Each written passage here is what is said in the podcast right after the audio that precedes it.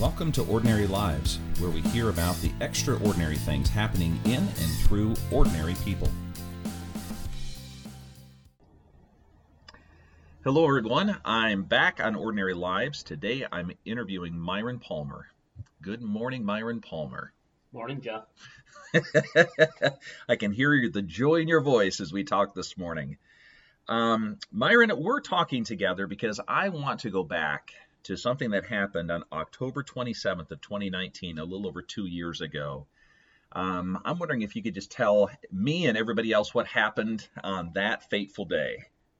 Sunday, as I remember. Sunday it was, yeah. It was a, a day kind of like today in the weather. Uh, you know, we'd gotten a break from the cold and it was warm enough to ride a motorcycle and I was putzing in the garage and Wendy was gone to see her dad in Florida. That's your wife, Wendy. Shout out yes. to Wendy. and uh, she was there with her sister. Uh, her dad had a heart attack and ended up in the hospital, uh, Zephyrhills, Florida.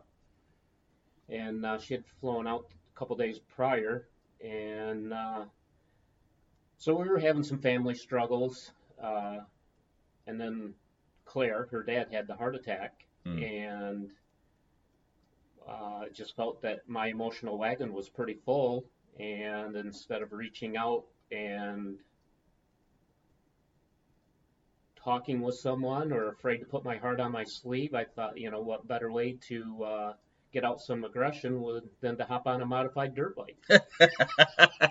Seems like so, the natural response for yeah, all those people who are wondering if that's what you should do.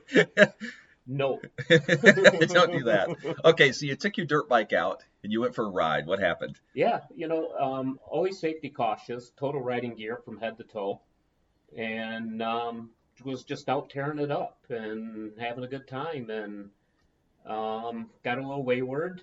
Uh, there's kind of a, a, common phrase out there: "Don't get in the bottle if you get in the throttle." Hmm and uh, bumped into a couple boneheads and I'd had a couple of adult beverages and it was getting toward dark. And I was looking outside and I was like, yeah, I got to get going, you know.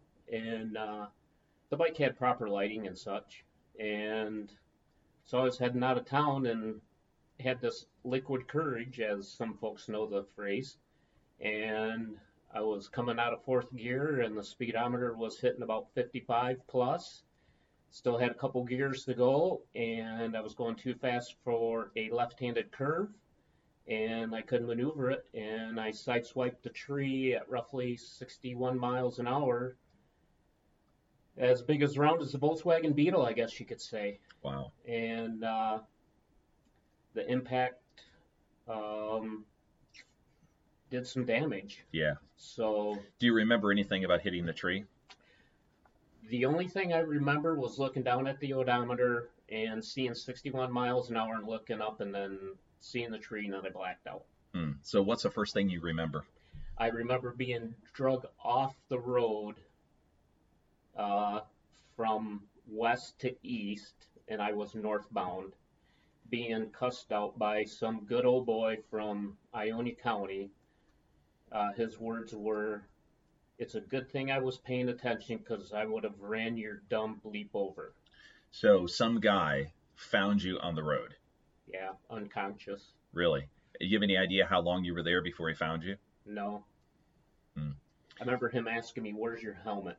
And I reached up to pat my head, and the helmet was gone. So, what do you have any sense of at that moment what your what was going through your mind? Can you remember that? Um, I mean, you were conscious. What were you thinking? Like, oh, I'll stand up and shake this off. No big deal. Yeah, a bit until I looked down past my waistline and saw that the blue jeans uh, were half red, and that was on the right side that was introduced to the tree at 61 miles an hour. Uh, they weren't lacerated, torn. Uh, the only thing I lost from the impact in clothing was the helmet. Hmm. Yeah. So the paramedics arrive. Do you remember that? Yeah, you know, there had been a couple looky loos passerbys, and I was answering some questions, and I was setting up right, and then the paramedics showed up, and they're telling me what to do, and I'm being a little reluctant, and um, I was setting up, and just my mind was racing. You know, I just, uh, as I said, the jeans weren't cut or lacerated or anything, but the whole right pant leg was just saturated in blood to the point to where you could just see it keep coming to the surface. Yeah. So at this point, you didn't know what was wrong yet. No, you know, and, and uh, I didn't try to stand up or anything. The the folks that had stopped had uh, kept me down on the ground, and then the paramedics uh, started cutting my pants off, and I look up and over my left shoulder, and there was Trooper Garwood, state policeman. Yes. And what did he say? He goes, uh, what would he say? He said, "Do you know what it, what has happened to you?" And I said, "Yeah, more ways than one." Hmm. And he looked at me kind of puzzled. And I said, "You know, I said I did this all on my own. This this is me." I says, "But I've pissed away so much." What in the world were you talking about? People get into accidents all the time. Not saying it's good. I mean, obviously, we're trying to avoid them. but you meant more than that, it sounds like, because you not only had an accident, but you felt like you had really, like you'd really made a big mistake. Yeah, I made a huge mistake. You know, um, I guess for this time frame of life or society that we're in, to retire at the age of 55 um, is kind of unheard of, right? Yeah. And I was two months out from retirement. You got to work in order to retire. You know, Yeah. you got to gain those those tally marks, so to speak, right? And uh, not knowing at that current moment how busted up I was, but paying attention to the trooper and answering his questions, and then seeing the puzzled look on his face, along with the two paramedics, um, was I don't, you know, I, they were like, "What's wrong with this guy?" You know, they knew the severity of my injuries, um, but I just, I just seemed to keep focusing on my plans of my new season of life coming up. Right. So you were worried not simply about whatever had happened to you, what was underneath those blue jeans. Yeah, You were concerned about, I've got two months into retirement. If I can't work, retirement's off. yeah, huge. So what happened then? You were taken to the hospital. So, taken to the hospital. Um, you know, I was being totally compliant. I owned the accident, everything. I was. Um, they were just amazed at uh, how coherent, cooperative I was, even when when they rushed me into the emergency room at Blodgett, and um, they took a, a blood sample for a BAC, blood blood alcohol content. Um, it was a touch high and rushed into trauma, MRI, uh, CAT scan, you know, because I was a motorcycle accident victim. And yeah, you know, just um, wasn't a, that I was in a downward spiral, but it seemed like I was just in this great abyss of my life was on pause and I was living in that moment. Yeah. You know, like slowed the big down. pause button Yeah. and you know I wasn't wasn't wasn't going forward or wasn't going backwards either. It was just you know You're in that moment. Day almost. So at what point does your wife find out? Because she's in Oh Florida. She's Yeah. obviously So, she's not there. so how do you how do you humble yourself or tuck your tail between your legs, call your wife who is some 20 hours away caring for her father who's in the hospital From a heart attack. from a heart attack. Yeah. So are you going to break your wife's heart and call her because instead of being 54, you were being 14? hmm And so, gosh, what day was that? That was a Saturday. So I finally called her uh, Tuesday, I believe it was. So you've been in the hospital for three days by this point, Yeah, and she had no idea what was going on. absolutely none. Oh my word! Absolutely. what I was advised not to call and tell her. Really? Yeah. Okay. So because the doctors they knew, you know, because I told them what the current family conditions or Yeah. circumstances, and they're like, now's not the time to call her. I see. Okay. I'm like, okay, All right.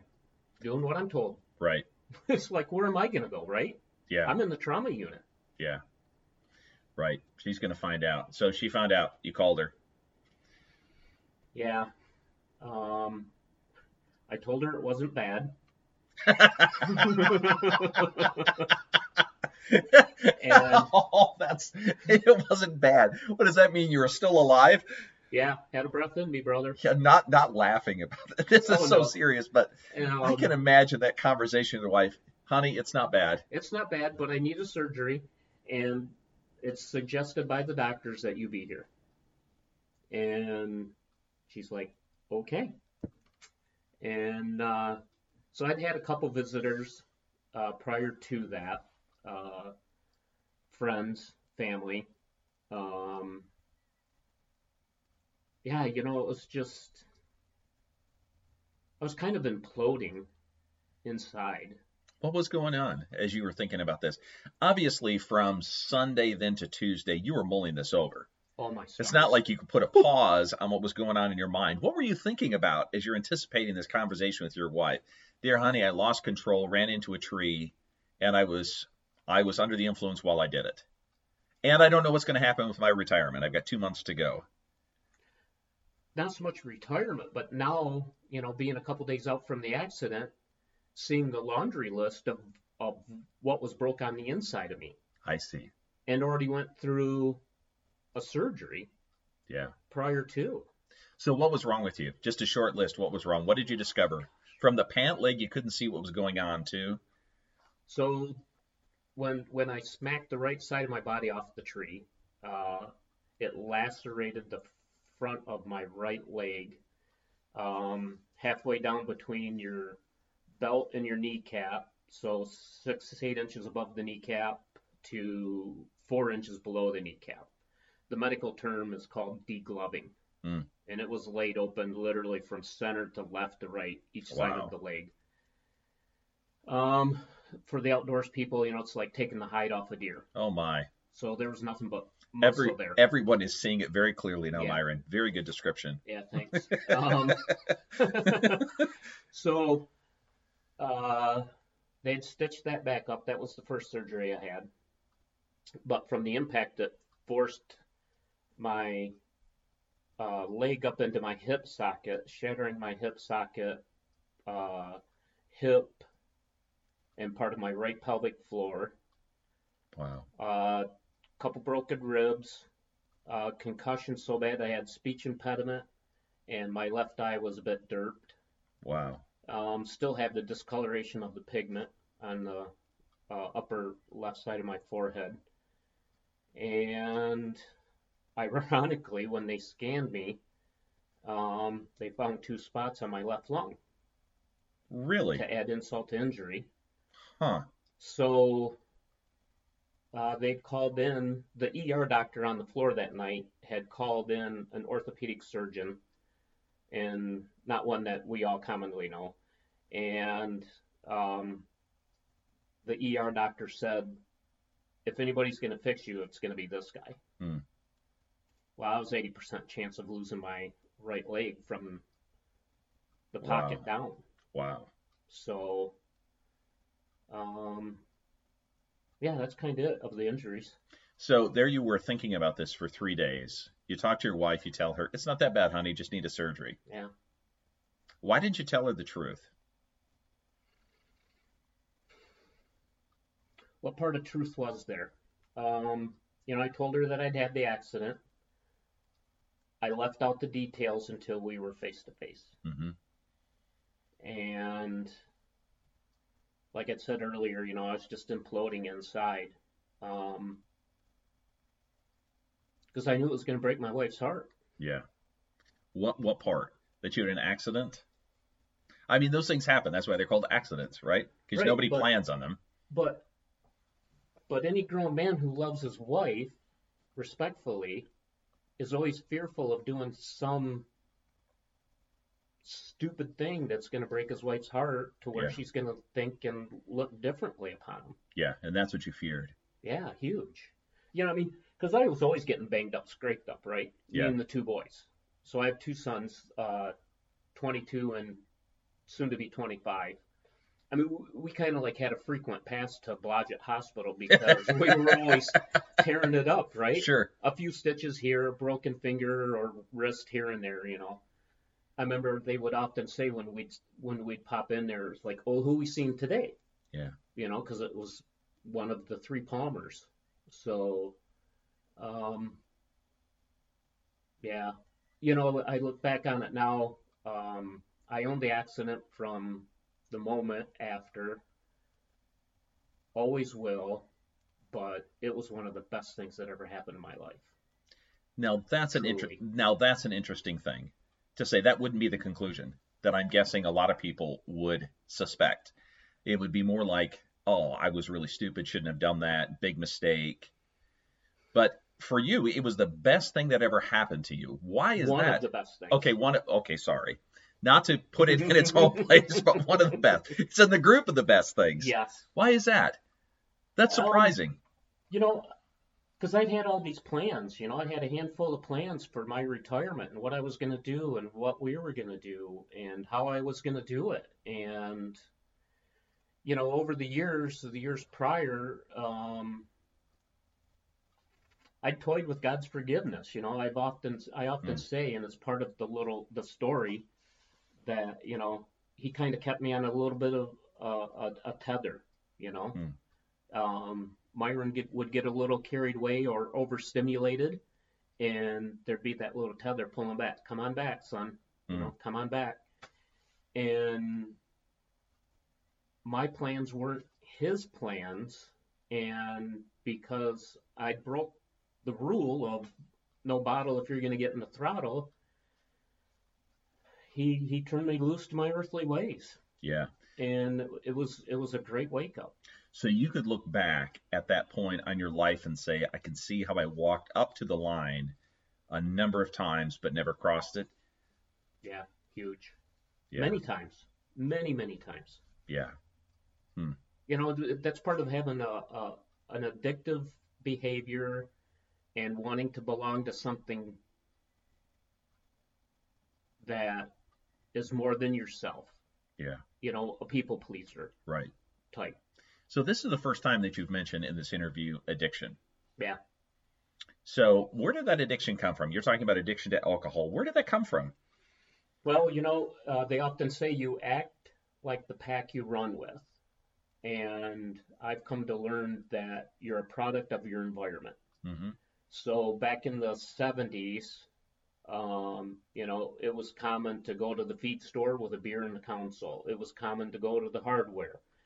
Um, when you're raised in it, you don't really know any different. Hmm. You know, we, uh, me and my siblings weren't raised in the church.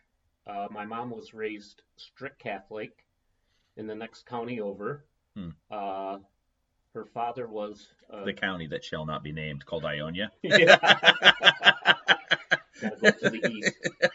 And uh, uh, father was German, Irish German, so in a strong Catholic. So I'm sure many people are going, oh, all right. It's where you got your red hair, but also a few other things. Yeah, a few other things. So, um, you know, when when you're raised in it and you run with it, you don't know that it's not the norm. I see. So, you know, and, and you get in that feel good moment, or when life throws something at you, it's easier to medicate than it is to put your heart on your sleeve and, and seek help Yeah. or advice. So that history, that that time when you were young, taught you alcohol's fine. Use it whoever you want. It's a Mhm. good part of life, ordinary part of life. Even getting drunk is fine. But don't rely upon other people if you've got problems. Yeah, because you, better- just didn't do that. Yeah. It just made you less of a person, Made you slash, weak. especially a man, you know, Yeah. male gender. Doesn't matter if you're 14 or 41. Mm-hmm. So at some point you became a believer in Christ. Yeah. Uh, so I'd met Wendy, and Shout out to Wendy again. Yeah. You can't see this, but he's smiling from ear to ear. my cute little Hungarian. Um, so I'd met Wendy, and uh, she was attending uh, North Kent Presbyterian Church, and uh, they were a Pres- Presbytery USA church. And I just felt that I couldn't propose to her unless I was baptized. oh yeah, Now, growing up, I used Awana as an scapegoat to get out of the house. Yeah, because life was tough at home. Yeah, life was really tough. You know, uh, we lived on a small, self-supported farm where everything you grew in the garden, five-acre garden, or raised out back at the barns, got slaughtered, canned, or froze. Hmm. And um, yeah, you know, just Wednesday Awana was an scapegoat to where people who were truly interested in me for who I was, not what I was I see. you know, uh, so that would have been probably 1979, I guess, for a timeline.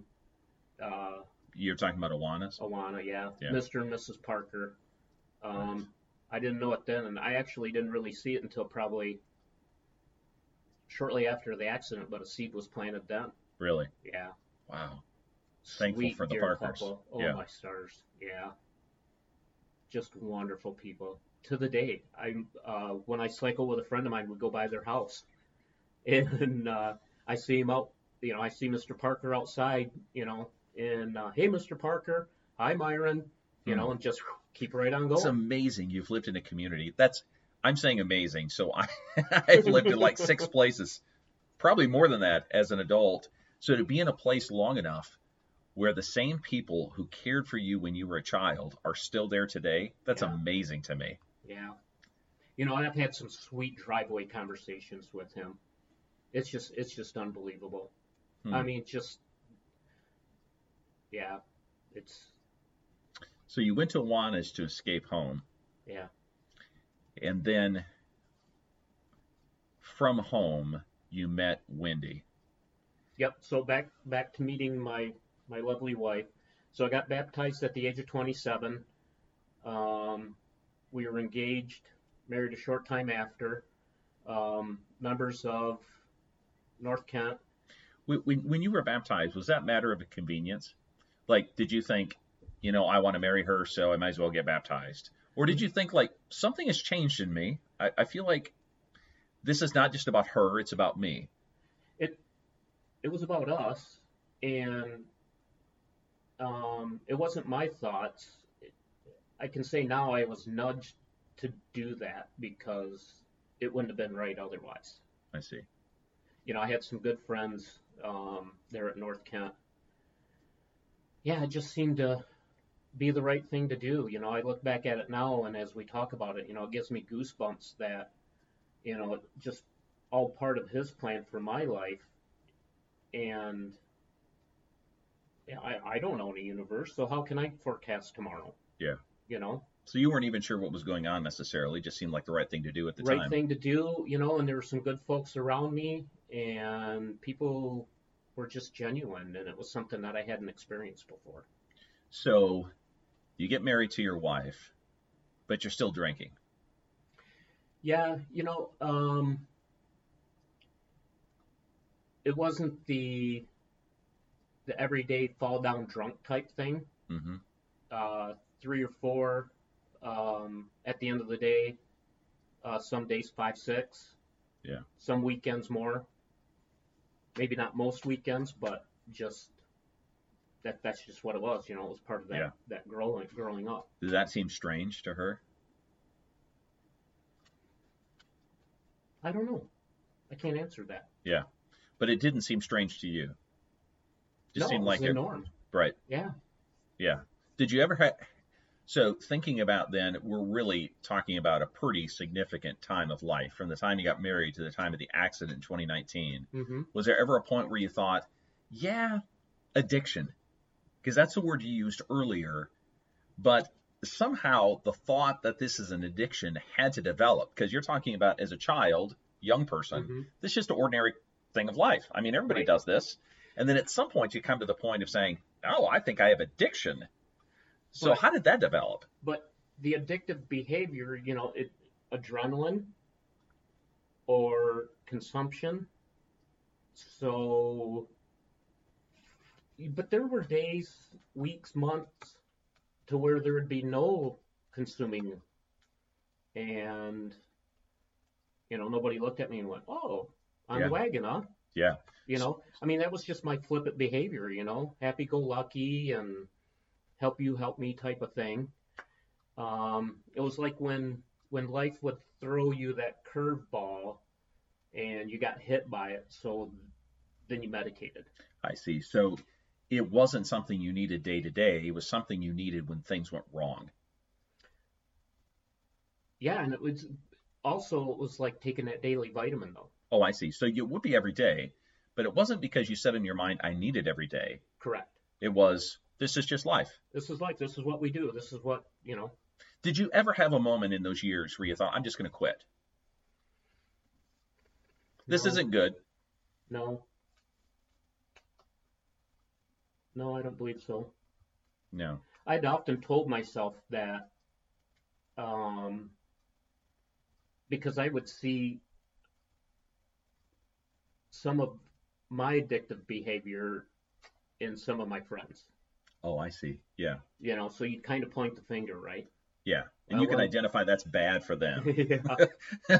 but you were doing the same thing and you're like, But eh, it never occurred to you. eh. Hmm. Um, so yeah, and I'd often told myself that you know it was gonna. There were three things that it was take for me to totally stop. A, a, an accident, Hmm. uh, someone telling me, giving me an ultimatum, or uh, eventually hurting someone else besides myself. Oh, yeah. So being in a car accident, hurting somebody else. Yeah, not necessarily a car. I mean, you know, that's just the common thing. But you know, you could, you know, it could be cutting wood, it could be ATVs, it could be building something, or you Yeah. know, So when you are in the hospital in those three days, where third day and counting. okay, so third day and counting. so I'm thinking about yeah, I know because it goes much longer than that. Yeah. But in between the accident and talking to your wife, do you start thinking about those three things that you said? If these these if one of these three things happens, I'm going to know this is a problem. One of the three happened. Yeah, you know, one of the three things did happen, and uh, I was thankful and remorseful that it was just me, and um, because gosh, how does one live with themselves knowing that they took someone else's loved one? Yeah. because they just did some asinine thing that they knew when they picked up and walked out or left, they shouldn't have. Yeah. Yeah, it just. I'm glad it happened the way it did. Wow. So how long were you in the hospital? Seven days Seven days. in the trauma unit. Yeah. Yeah. And what happened in those seven days? So obviously your wife shows up. I don't want to, we want to be careful talking about your wife's part in this because she's not here being interviewed. But, um, so your wife shows up, other people are there. What happens in the inside of you as those seven days go past? Because, you know, there have been a lot of people who've been in accidents, and after the accident is over and sort of the cloud is blown over, they're like, I, I just dodged one. I'm going to go back to where I was. But that's not what you did. No, nope. Um, yeah, you know, I was remorseful for myself and uh, once again, thankful for the accident and being mindful and prayerful and, you know, having those conversations with God. And um, often in some movies, you know, you'll see somebody who got incarcerated or they were in a plane wreck or, you know, they're caught out in the middle of nowhere and they make that promise God, you get me through this, I'm yours Yeah, right. you know. But how flippant can that be, and how false can those words be, you know? Hmm Did you did you uh, have that conversation? I didn't have that conversation, no. But you know, I I just felt such a sense of peace and had a couple interactions with a medical staff person that was there, Hmm. and from the visitors that came and went, some we all know, some family, that it was all going to be all right. So you actually had peace. Yeah, I was all right with it. Really? Yeah. That's not what I think most people would expect. That you would be angry, upset, frustrated, wanting out of here as soon as possible, avoiding people, a lot of shame, a lot of guilt. But it wasn't that. No. No. I had one visitor, uh, total compassion, um, hand on my shoulder, talking with me, praying with me. His hand's on the door, and he's walking out of my room, and he stops and he turns around and he looks at me and he goes, If this doesn't straighten things out, I'm gonna come back and put my foot up your bleep. and with and with such not so much volume but sternness and in the way he said it just put a lump in my throat yeah. you know and this individual great deal of respect um Why would he say that to you?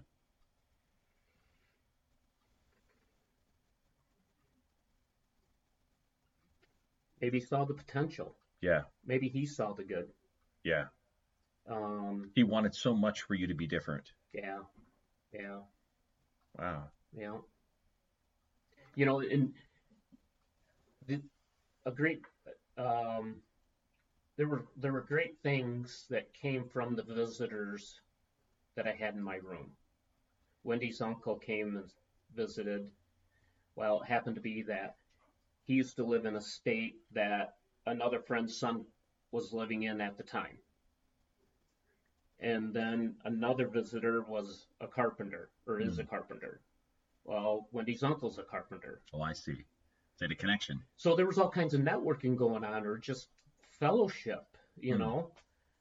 And I'm just kind of like a fly on the wall, so to speak, because they're all getting to know each other and had common interest, and they were smiling and laughing, and you know, I was just happy to be a part of it, you know. Yeah.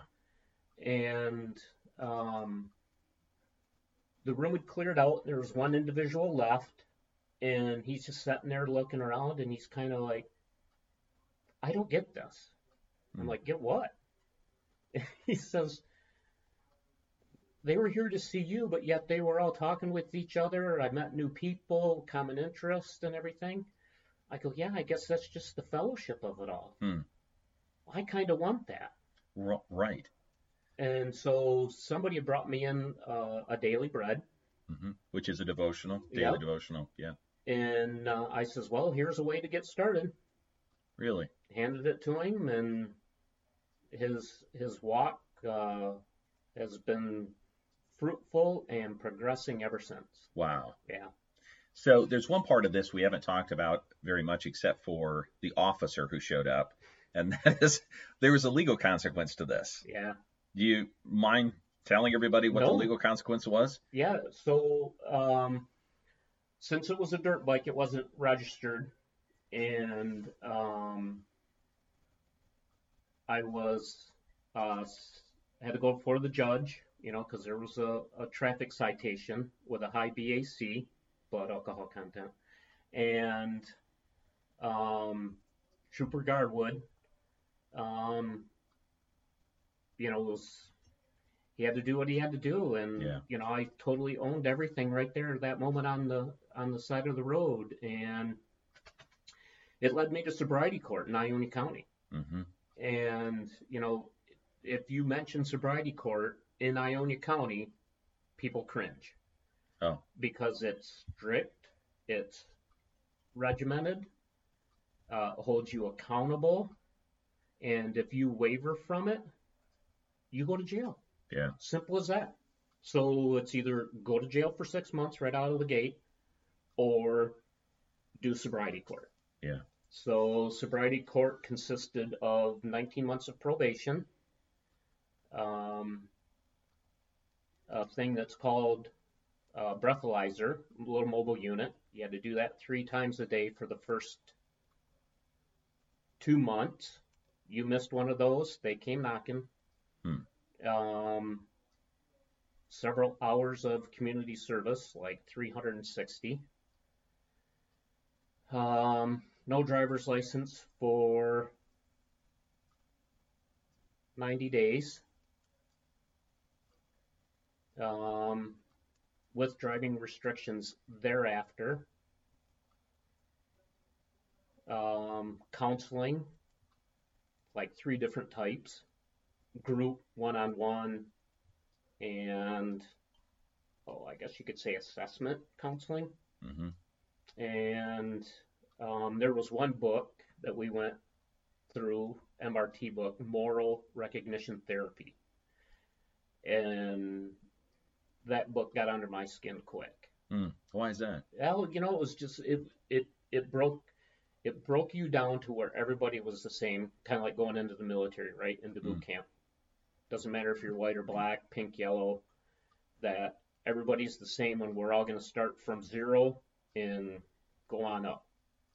And uh, I despise that book so much I wouldn't line a bird cage with it. It was unbelievable. That's the worst insult. It was unbelievable. And uh, but you know, it was one of the best books, study slash class I'd I'd done. It uh, got to the root cause of my consumption, uh, of my addictive behavior, the things that had happened to me as a child in the military, and to why I was uh, suppressing or slash staying in that liquid medium, and uh, instead of reaching out. Um, after the third month of sobriety court, um, I, they told me, but I was, I just felt that, you know, this is what I do and I need to do, and I'd owned it, and I was kind of like a model student, I guess, you know, hmm and yeah, it was all good, um, except for the MRT book, and and uh, the reason it was all good was because there was other men um, my age and younger that had the same past that I did, I see. plus or minus a couple things, you know, Yeah. the military or upbringing or flip flop, whatever. And uh, um, you know, you got to give it away in order to keep it, right? And then that help you help me theory, um, because you help someone, and then that gives you a, a moment in time to reflect on. Well, maybe my situation isn't all that grave Hmm. compared to what they had told me on the way to or from class or community service. Yeah. Um, so, yeah, so I knocked it out of the ballpark. You know, it was it it was good. Um, I did retire. Uh,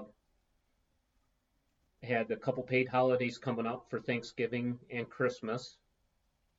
That got me the tally marks I needed, and um, yeah, so you know when you're kind of incapacitated, um, and it, it takes you a while to go to and from the bathroom and Yeah. what have you, you know, because I, I was busted up pretty bad, and it, it gives you time to reflect. Uh, the paperwork was filed for uh, sobriety court roughly two months after the accident hmm there were some other cause and effects on the law side also that to where that developed and there was that two month lull. I see.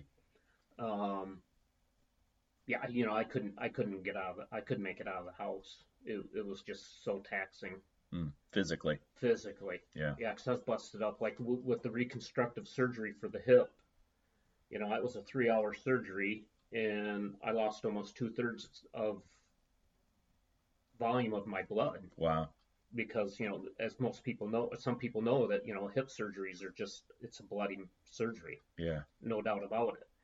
they didn't want to put donated blood back in me for the risk of infection or disease. I see. And I was healthy enough and they were confident enough in it. And with the diet after the surgery, um, I made it back pretty fast. So I was thankful for that. Um, you know, we, we were so fortunate to be here in West Michigan with that medical mile too. hmm So, um, yeah. So the sobriety court was good. Um, stayed with a couple support groups. Um, made some good friends. Got three of them. We talk weekly, um, if not see each other weekly. And yeah, it's a good thing. You know, one of one of the best moments or things that had happened in my life. So if someone would have seen you and known you three years ago hmm compared to you now, what would they see as the difference? well, besides that common phrase when somebody sees me, what's wrong with you? um, it's like, where do we start? Um, now it's like, you've changed. And yeah, you know, I have. Um, truly a child of God. And, you know, I just, it's the moments in the morning sitting still and listening and reading and, you know, not being in a hurry about things and having great conversations with individuals, both male and female, uh, believers, non believers. Um, I never really had a sense of fear, uh, physically, repercussions, um, maybe scolding was probably my biggest fear. And, um, you know, because if, if the Lord's for you, in, in why should you fear other individuals? Mhm. You know, they're just, they're just wanting to be a part of something greater than themselves.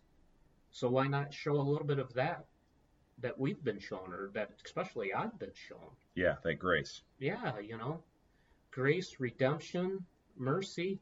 There were a few times um, in the month of January when I'm, i was home by myself with the little dog, and Shout out, shout out to Trixie. shout out to Trixie. She'll never listen to this, but still. yeah, this little slipper dog.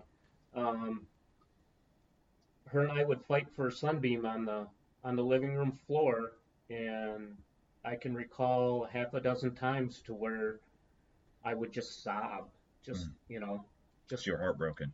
yeah, heartbroken and just in in wailing too because of of the grace and the mercy and being spared and Hmm.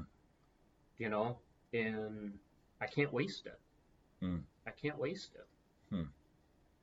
So imagine that someone's listening to this morning, afternoon, night, whenever they're listening to it, and there's somebody who is struggling with that hidden thing. And they feel, just take alcohol, for example. They're using alcohol sort of in the same way. Takes the edge off life. It's Makes- acceptable. Yep. Makes life tolerable. Yep. Makes relationships okay. You got struggles in marriage, struggles with parenting, drink a few, Yep. things seem easier. Um, you went through an accident in order for that to change. What would you suggest to the person who's listening? They haven't been in an accident. They're just listening to this and wondering what could be different. Life, relationships. Um, you know, it doesn't matter who you are, what you've been through, whether you believe or not, God has a vested interest in you. You know, you can you can fill out some life insurance policy, and when it says uh, re- religious preference, you know, um,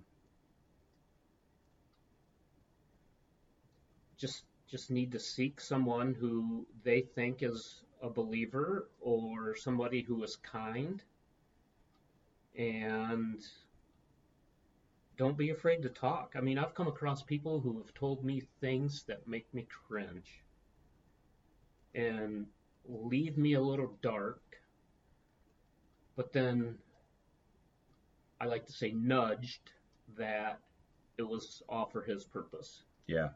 You know, because that person's now walking away load lifted, knowing that they had spoke with somebody or shared with somebody that was going to keep it in confidence. Yeah.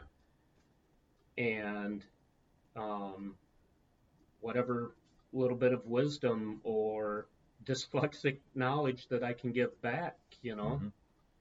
I mean, when you get a grown man who's 52 years old sitting in the seat next to you, and you just helped him help his 72 year old mom put a washer and dryer on the main floor of their 1940s farmhouse so he feels safer for her doing her laundry when she's there by herself and that and he's sobbing in your in your car with you and looks at you wiping tears away and says i don't understand why you're doing this Yeah. Just the kindness. And my reply was I, i'm doing it because i can i have the knowledge and the time and i would hope someone would do it for, for me or somebody else that, that i know Yeah. So thinking about that person who's listening, you're saying find someone that you can trust and just talk to them. yeah And how would you start that conversation? Because I imagine for someone who's been in that spot, they've imagined that conversation a few times and always wondered how would I start that conversation? How would you start that conversation? You call that person up, you say, "Hey, can we meet for lunch?" What do you say? Because there's a lot of hiddenness to this, right? yeah How do you take the, the top off the hiddenness so that you just have that conversation? How do you start?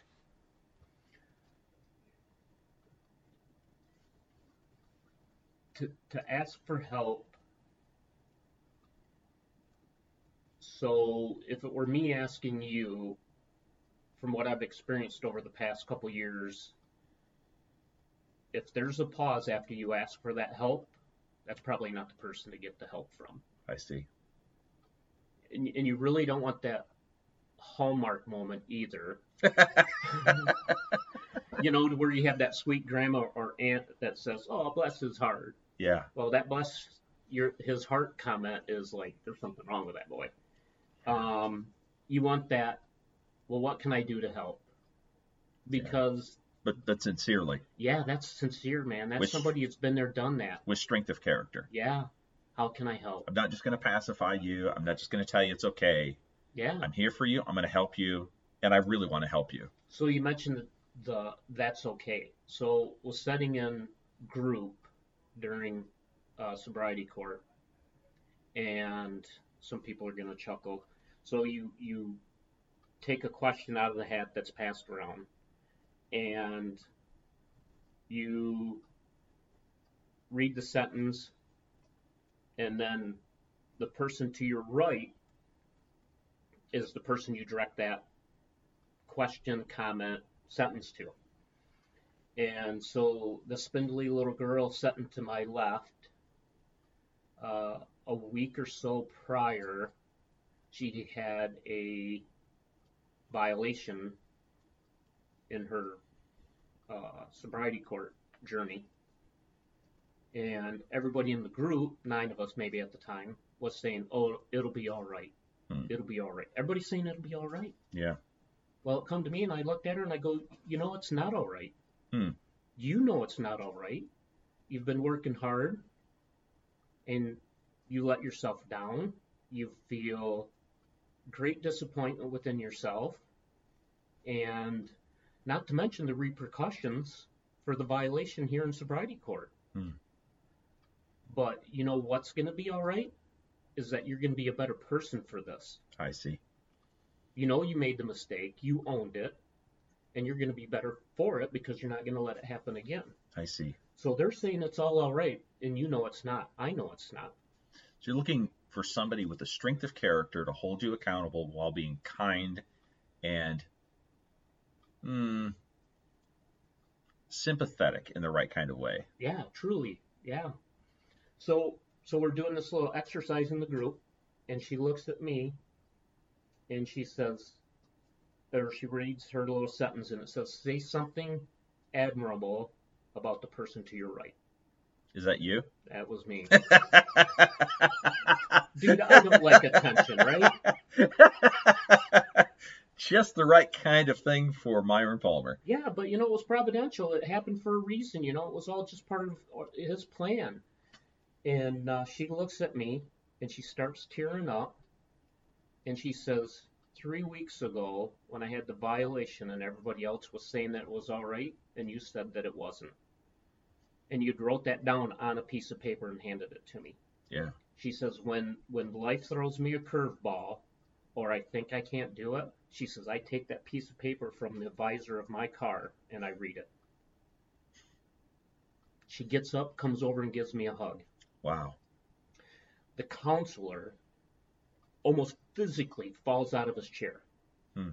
He's like, she's she's not a toucher or a hugger. Yeah. This is huge. I go, listen, I go, it's not me. Just happy to be a part of it all and to help out any way I can.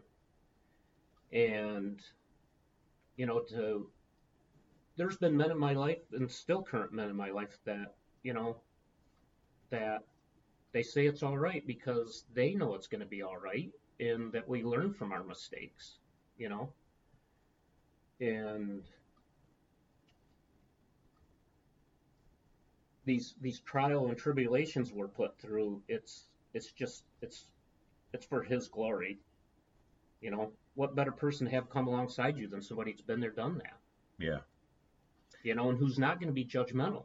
A lot of these people, myself included, the reason we have these addictive behaviors or live in that liquid medium is because we tried to get out of it once before and and had asked for help, got help, but it came with a great consequences. I see.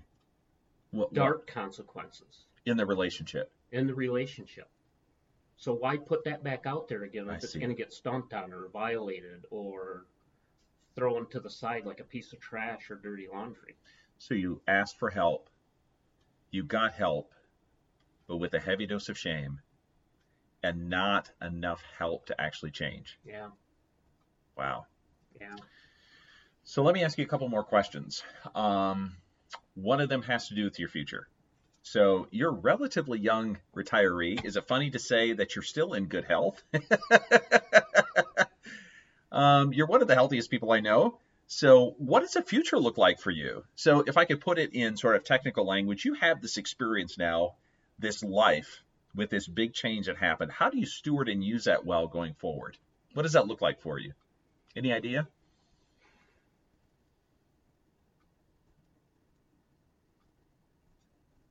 Yeah, I'm fairly healthy. Um, don't don't let the exterior fool you. Hmm. There there's some damaged goods underneath. Um, yeah, you know, I'm very fortunate to to have retired at 54 and a half, and thankful for the accident because it's put me in a place to where I can show that grace and mercy to others. Hmm. Um, it's a little hard to get out of retirement when you go 60 miles an hour, 60 hours a week to zero in the matter of 24 hours. Hmm. And then you have a problem of self-worth. Am I am I pulling my own weight? You know, because growing up, you know, you had chores, and uh, I was the oldest of five in a family that was below blue collar you know, and if we didn't harvest a deer or if we lost a hog, you know, that showed on the dinner table. And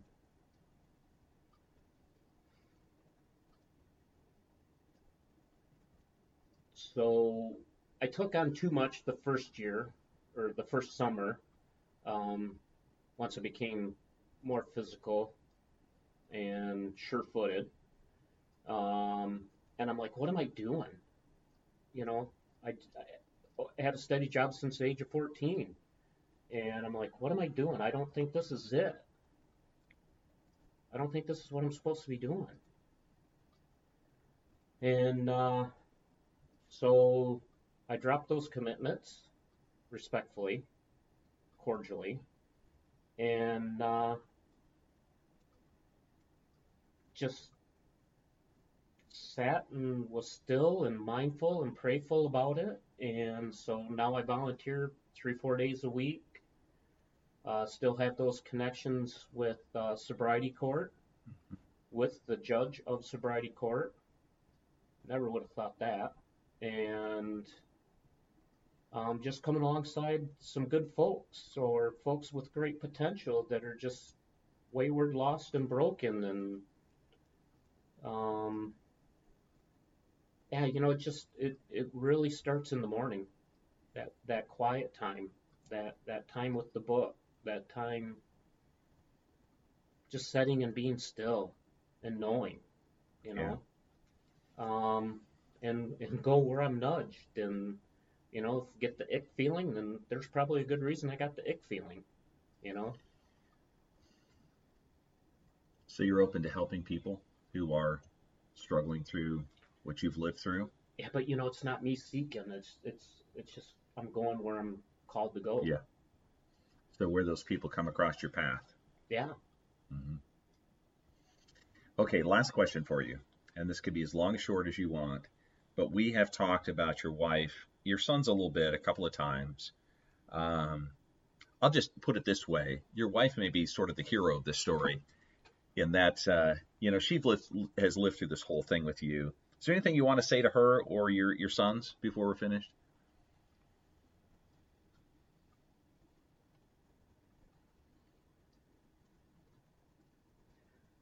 You know, I'm just thankful for them. Um, you know, bless their hearts. Um, we're a good family. Uh, you know, we, we have our our baggage too, still to the day. Um, you know, I think about some of the things our our friends and family have been through, uh, some of the loss. Um, it's all for His glory, and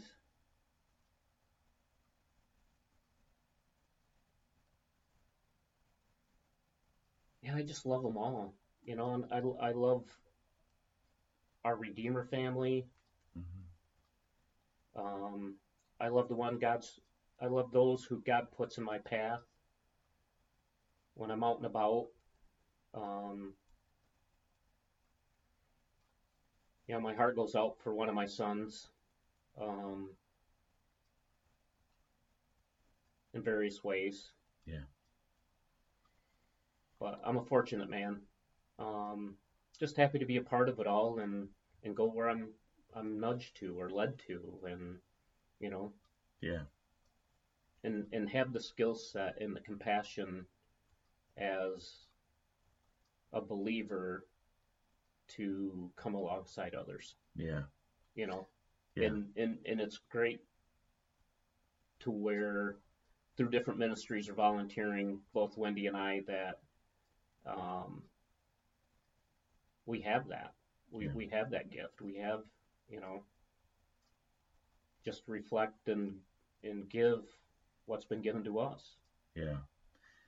Yeah. I'm thankful, Myron, that you've taken almost an hour now to talk about that because, um, in as much as you desire that to be helpful and useful to other people, um, you've been doing that over the last hour, probably in ways that, that we don't even realize. So- and may never know. That's right. That's Yeah. right. So you've gone through an awful lot in the last number of years, and uh, thank you for sharing those uh, those experiences and thoughts with us. And uh, for everyone else, on Ordinary Lives, we'll see you in a couple weeks. Thanks, Myron. You bet. Happy to be a part of it all.